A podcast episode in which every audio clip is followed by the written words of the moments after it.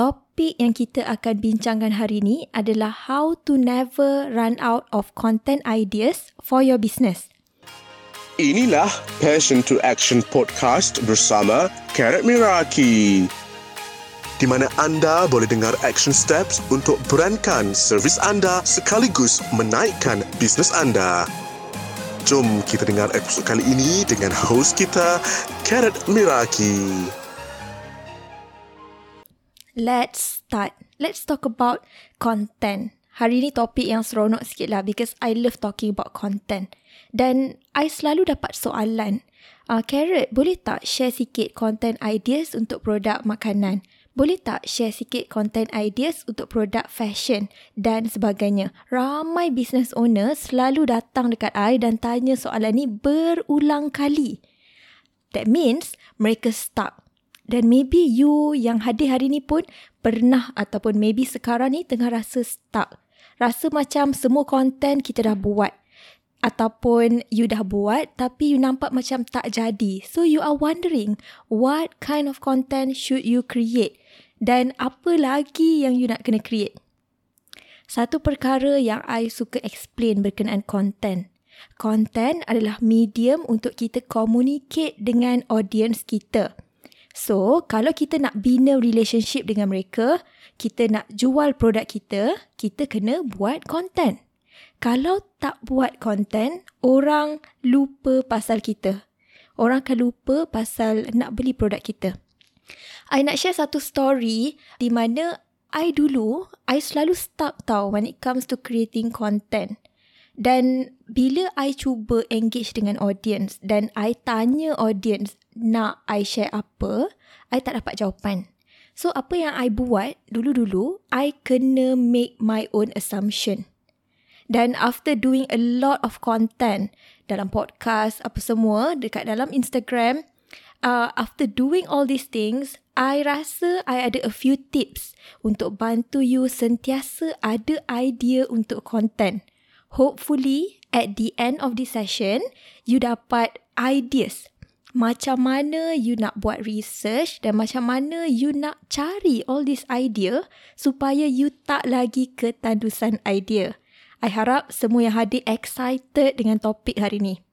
So, I nak bagi empat idea besar untuk bantu you never run out of content ideas for your business. Let's start with the first one. Idea yang pertama, I selalu sangat share which is create save folder on Instagram. Untuk yang baru dalam Instagram, maybe ada yang tak pernah tahu berkenaan save folder. Save folder adalah satu folder dalam Instagram. It's a features dalam Instagram di mana kita boleh save content masuk dalam satu folder. I love this idea because I dah buat lama dah bertahun dah dan it is very helpful.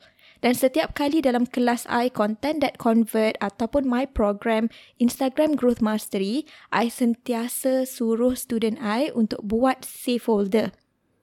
Save folder adalah satu perkara yang akan bantu you dan you treat Instagram sebagai market research tool. I nak you bayangkan macam ni bila kita buka Instagram, kita more likely akan scroll, consume content, engage dengan orang and that's it. Betul tak? I nak you pandang Instagram adalah market research tu. Di mana kita sebenarnya sambil scrolling tu, kita boleh save ataupun kita boleh cari konten-konten yang kita boleh jadikan sebagai inspiration. I akan bagi uh, just a simple word. Sebab sekarang ni uh, kita secara audio kalau you tak tahu macam mana nak create save folder okay you just salin je dulu. You pergi ke IG profile. Lepas tu you akan nampak tiga garis dekat atas kanan profile you. And then you click that. Lepas tu you akan nampak perkataan save klik save lepas tu klik butang plus dekat atas and then you tulis title sebagai content ideas. Lepas tu you click next and you click done. After you dah set up this folder, bila you tengok dekat timeline you, you consume content, bila you jumpa content yang you rasa interesting, macam you pun boleh buat your own version, just save that content into this folder. Folder content ideas yang you dah create. I decided untuk share this as the first one because it's the most simple one. Dan I know semua business owner bila buka Instagram, you akan scroll, scroll and scroll. So kita nak work smart sikit sambil kita scroll, you set a goal. Hari satu hari, satu content ideas. Ataupun maybe you nak spend 10 minit sehari untuk cari content ideas sebanyak boleh set a routine supaya on daily basis you dapat content ideas baru untuk masuk dalam folder ni. Anytime you nak buat content in the future, you pergi je dekat save folder, buka folder content ideas and there you go. Ada berpuluh if not beratus content ideas yang you boleh recreate. I personally buat folder untuk macam-macam. I ada folder untuk recipe, restaurant, content ideas, personal brand, IG tips dan banyak lagi. And you can create as much folder as you need. So that is the first one. Create save folder on Instagram. A quick word from our sponsor. Today's episode is sponsored by my online workshop Content That Convert ataupun CTC. If you are currently selling on Instagram then you dah lama buat content but somehow still tak dapat the engagement and the new follower yang you tunggu-tunggu, Join my online workshop Content That Convert di mana I akan share 7 secret untuk bantu you create content that convert better on Instagram. To join, go to carrotmeraki.com slash ctc ataupun klik link dekat Instagram bio at carrot. I masukkan juga link di dalam description episod ini supaya you boleh terus klik to find out more. Now, let's continue with our session. Okay, let's talk about the second idea. Idea yang kedua untuk bantu you uh, never run out of content ideas for your business. Create an idea jar. Okay, untuk student I memang mereka dah pernah dengar pasal idea jar, especially student dalam my program Insta- Instagram Growth Mastery. So let me break it down to you. Idea jar. Idea jar adalah tabung idea. Okay, tabung idea. I nak you bayangkan masa kecil-kecil dulu, kita kan ada tabung. Bila kita dapat duit raya ke, bila kita jumpa shilling, kita akan simpan. Betul tak? So, the same concept apply kepada ideas. Think of it as a tabung tapi instead of kita masukkan duit, kita masukkan content ideas you boleh jadikan macam apa-apa sahaja sebagai idea jayu. You boleh pilih sama ada nak gunakan notebook, you nak gunakan note taking apps ataupun you nak guna iPhone note app pun boleh tak kisah. I personally guna Evernote untuk simpan my idea jar.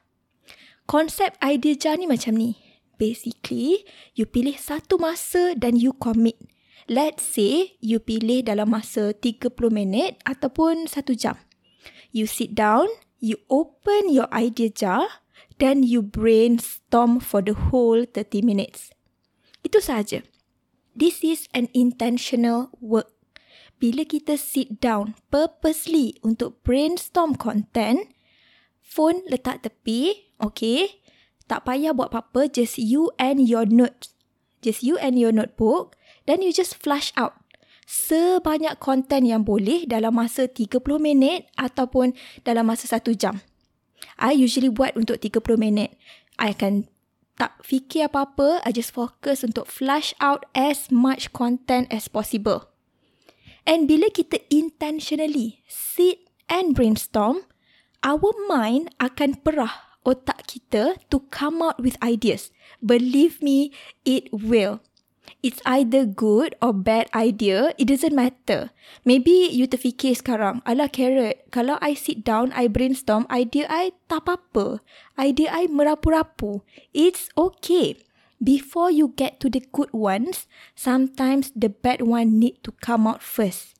So, sambil kita brainstorm tu, you tulis je any ideas daripada minda you. Just list it out tulis saja later you boleh pilih yang mana satu yang you nak buat. Yang mana yang you rasa macam tak best letak tepi. The point is bila kita berada dalam proses ni dalam masa setengah jam maybe the first 10 minutes tu tak berapa keluar idea. Idea tak menarik. Tapi bila kita keep on going keep on going idea makin best and makin best dan makin best This is what I experience dan I believe kalau you buat exercise ni, you akan go through the same experience. So, apa yang you boleh buat dekat sini adalah you boleh set a timer.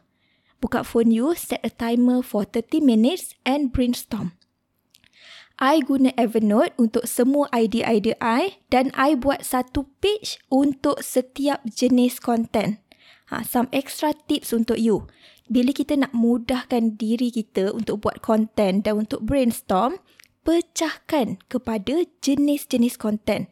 Reel satu, carousel satu, poster satu, infografik satu, pecahkan mengikut jenis konten.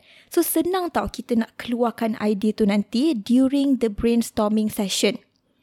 Dan ini adalah satu perkara yang I buat, this idea jar, yang sangat membantu I bila I nak buat my monthly content calendar ataupun MCC. MCC ni I ajar dalam my mentoring program uh, IGM, Instagram Growth Mastery. Dan macam-macam version of idea jar yang I dah pernah buat. Dalam notebook I dah try, dalam apps khas dan dalam iPhone notes. Semua I dah try. Dan finally memang my favourite I guna Evernote sebab paling mudah untuk I refer balik. Alright. So that is the second idea. How do you feel right now? Ada tak? You pernah cuba tak idea ni? I know that bila I bagi idea ni, you baru tahu. Dan I hope you baru discover this idea dan I harap you terbuka hati untuk cuba. So, yang pertama tadi, create save folder on Instagram. Idea yang kedua, create an idea jar. Idea yang ketiga, use answerthepublic.com. You can use this website to find out what people are searching for. Answer the Public is a great tool untuk kita tahu the current question that people are asking. Apa yang orang tengah cari dalam Google? Apa yang orang tertanya-tanya? Answer the public can give all the answers and the relevant keywords. Kalau you ada small account especially, let's say follower you kurang daripada 5,000. Bila you tanya poll, you letak poll dekat IG story, maybe seorang atau dua orang je respon. Totally normal. So, bila you gunakan answer the public, ini dapat bantu untuk you create variety of content. Sebab dia ada banyak sangat content ideas yang dia bagi yang you boleh guna untuk test your content untuk tengok yang mana audience you resonate. Yang mana yang audience you engage. Yang mana yang buat audience you safe dan sebagainya. Answer the public, dia akan pecahkan searchable keywords berdasarkan topik. Macam what, why, where, when, how, comparison, this versus that dan sebagainya. Ada macam-macam jenis content ideas yang you boleh cari, yang you boleh guna dan apply untuk business you. I nak bagi some tips untuk gunakan answer the public.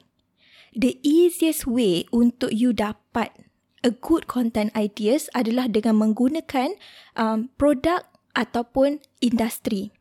Maksudnya, bila you buka website dia, masukkan keywords produk ataupun industri.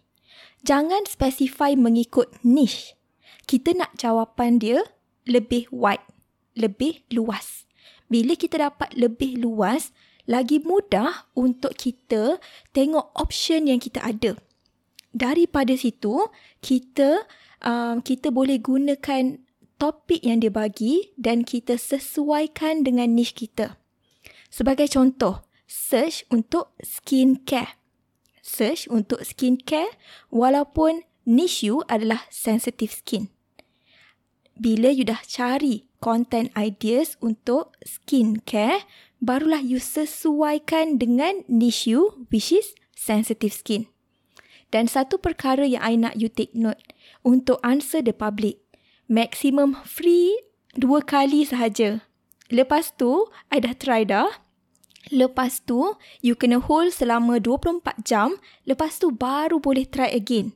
So, bila you search tu, make sure untuk save terus all the result. Sebab dia ada option untuk you save as CSV file. Alright? Ha, itu adalah idea yang ketiga.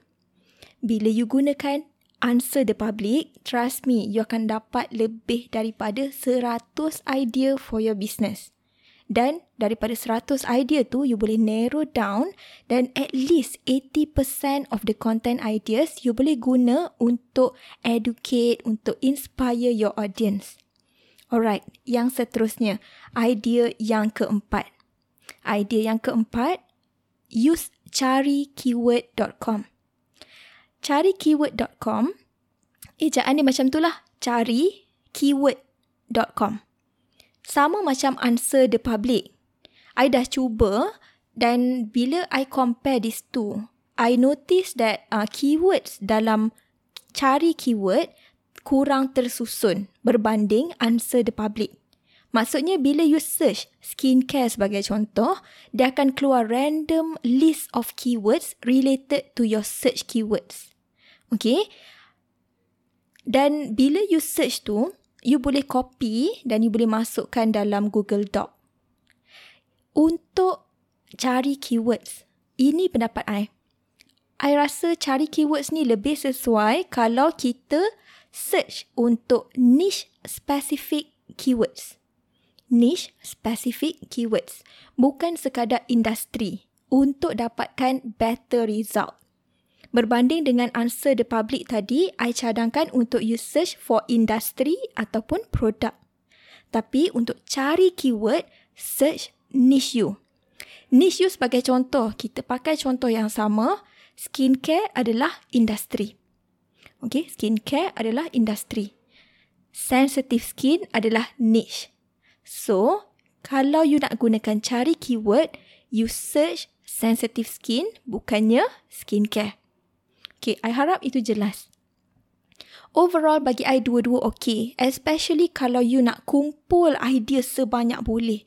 Maksudnya you nak all out. You nak spend half day hari ni untuk mencari. So you nak gunakan semua tips yang I bagi dan you just nak flush all the content. So you just ambil je semua. Tak ada masalah. Ha, okay. Alright. Yang terakhir. Idea yang kelima.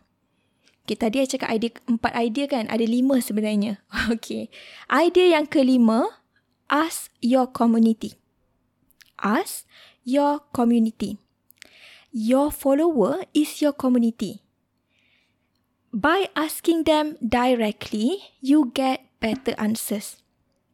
Daripada idea yang pertama sampai idea yang terakhir, I share a lot of ways untuk you cari content ideas, untuk you brainstorm content ideas. But of course, semua ni hanyalah assumption. Kita sentiasa kena verify untuk make sure betul ke tak orang nak content ni.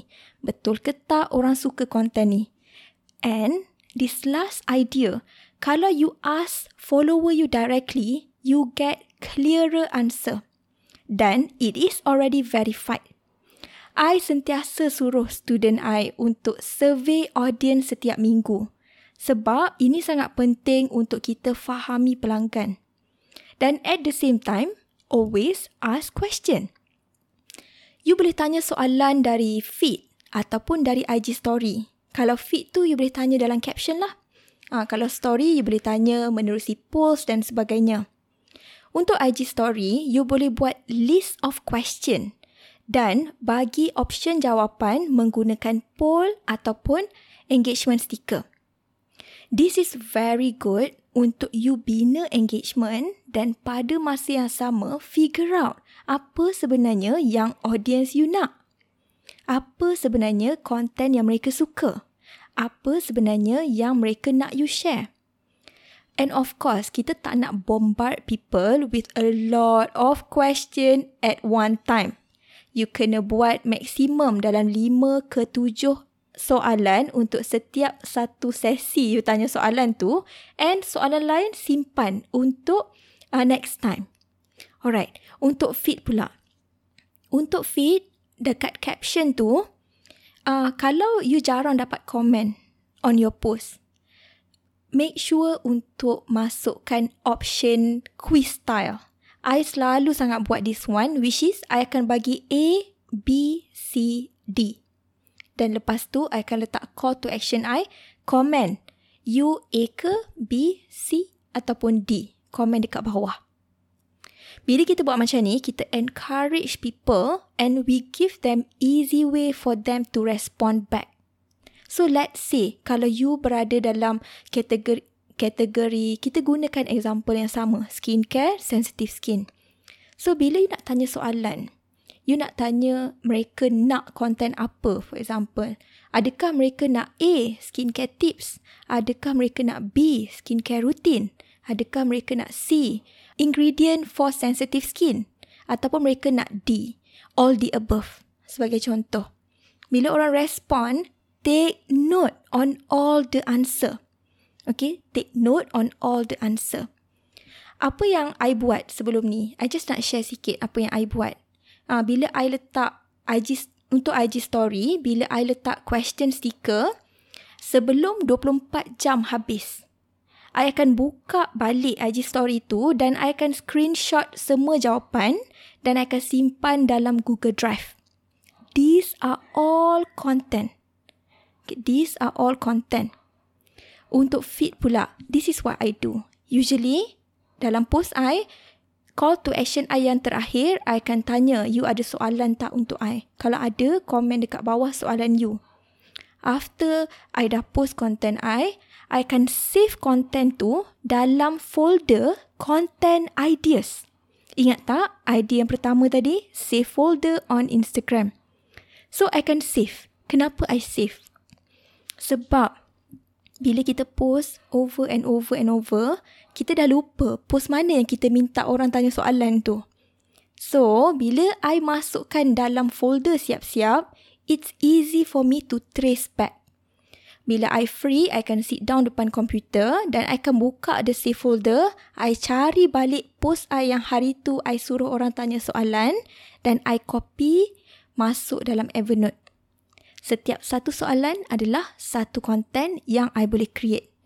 Over time, I ada berpuluh if not beratus soalan yang I boleh jawab through my post.